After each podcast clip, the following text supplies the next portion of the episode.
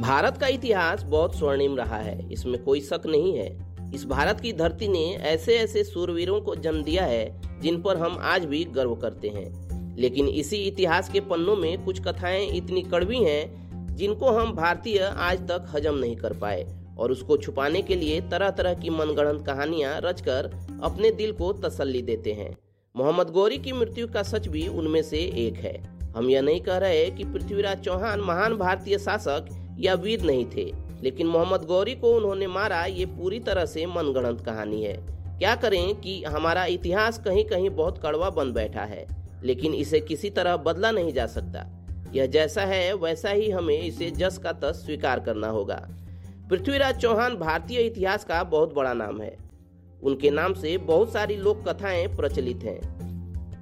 पृथ्वीराज चौहान और संजोगिता की प्रेम कथा भारतीय जनमानस के हृदय में बसती है। गुजरात और अजमेर से संबंध होने के कारण गुजरात और राजस्थान की लोक कथाओं में पृथ्वीराज चौहान अति सूरवीर चतुर योद्धा है। एक कथा तो उनकी और संजोगिता के प्रेम प्रसंग की भी है। इस पर भी प्रश्न चिन्ह है, लेकिन इसकी बात फिर कभी। इस पॉडकास्ट में हम सिर्फ़ बात करेंगे मोहम्मद गौरी की मृत्यु का सच क्या है। पृथ्वीराज के मोहम्मद गौरी को मारने की जो कहानी है, वह इतिहास के पन्नों में अलग और लोक कथाओं में अलग है। लोक कथाओं में जो कहानी प्रचलित है, उसके हिसाब से पृथ्वीराज चौहान ने मोहम्मद गौरी को 16 बार धूल चटाई थी, लेकिन हर बार उसे जीवित छोड़ दिया। गौरी ने अपनी हार का और जयचंद ने अपने अपमान का बदला लेने के लिए एक दूसरे से हाथ मिला लिया।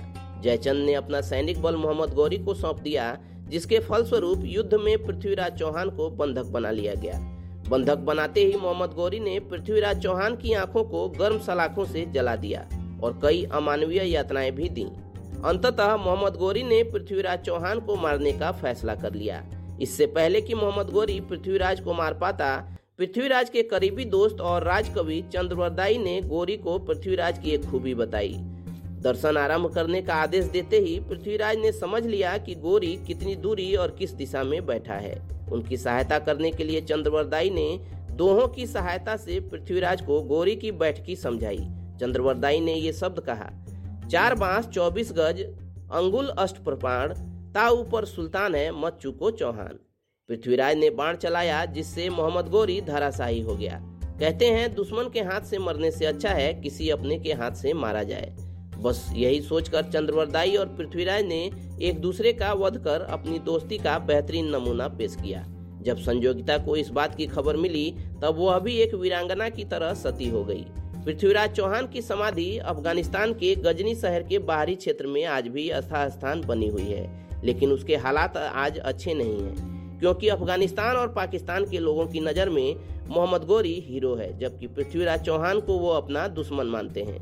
क्योंकि पृथ्वीराज चौहान ने गोरी की हत्या की थी, यही वजह है कि पृथ्वीराज चौहान की समाधि को वे लोग तिरस्कार भरी नज़रों से देखते हैं और यहाँ तक कि ठोकर भी मारा करते हैं।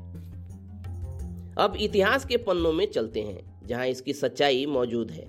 ग्यारह में मोहम्मद गौरी ने भारत पर आक्रमण किया।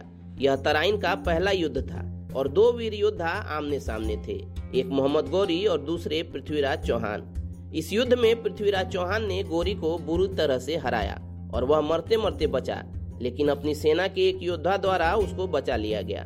पृथ्वीराज चौहान इसके बाद निश्चिंत हो गए और अपने शासन कार्य में लग गए। उन्हें लगा कि यह एक आम आक्रमण था और गोरी चेत गया होगा और अब दोबारा आक्रमण नहीं करेगा, जबकि गोरी की महत्वाकांक्षा दूसरी थी। वह फिर अपनी सेना को व्यवस्थित करने में लग गया।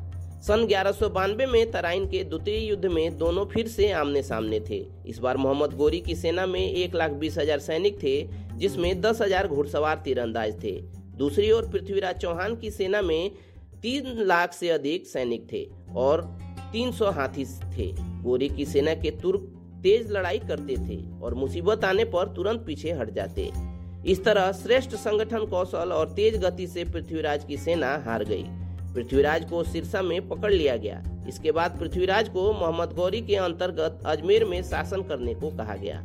अजमेर में प्राप्त उस काल के सिक्के जिसकी एक और पृथ्वीराज देव और दूसरी ओर मोहम्मद शाम लिखा हुआ है, अभी भी मौजूद है, और उस पर तारीख भी अंकित है। लेकिन इसके बाद वहाँ पर पृथ्वीराज पर षड्यंत्र का आरोप लगा, और मोहम्मद गोरी पृथ्वीराज और उसके राजकवि चंद्रवरदाई को लेकर अपने गृह राज्य निकल गया, और बाद में उन दोनों को मार दिया। इस तरह पृथ्वीराज चौहान की मृत्यु हुई। पृथ्वीराज चौहान की मृत्यु के बाद मोहम्मद गोरी ने अनेक अभियान चलाए और अनेक जगहों को जीता। 1206 में उसका आखिरी अभियान खोखर कबीलों के विरुद्ध था। हज़ारों खोखर लोगों का उसने कत्लेआम किया।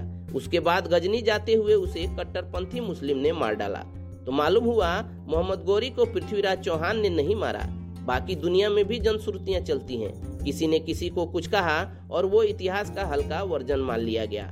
मगर वो लोग अकादमिक पढ़ाई में हेर फेर नहीं करते। उनके यहाँ एक सरकार के शासन में महाराणा प्रताप को हारा हुआ और दूसरी में जीता हुआ नहीं लिख दिया जाता। यह सच्चाई दुखद है और हो सकता है कि इसको जानकर बहुत सारे लोगों को दुख हो। पर इतिहास जैसा है, हमको उसी तरह स्वीकार करना चाहिए। तभी हम अतीत से कुछ सीख सकते हैं। जैसे तराइन की पहली लड़ाई जीतने के बाद एक राजा अपने भोग विलास में लिप्त हो जाता है, बगैर अपनी सीमाओं को मज़बूत किए। तो दूसरा हार से निराश होकर बैठने की बजाय फिर से सेना इकट्ठी करता है और विजय की रणनीति बनाता है। चलिए दोस्तों, इस पॉडकास्ट में इतना ही।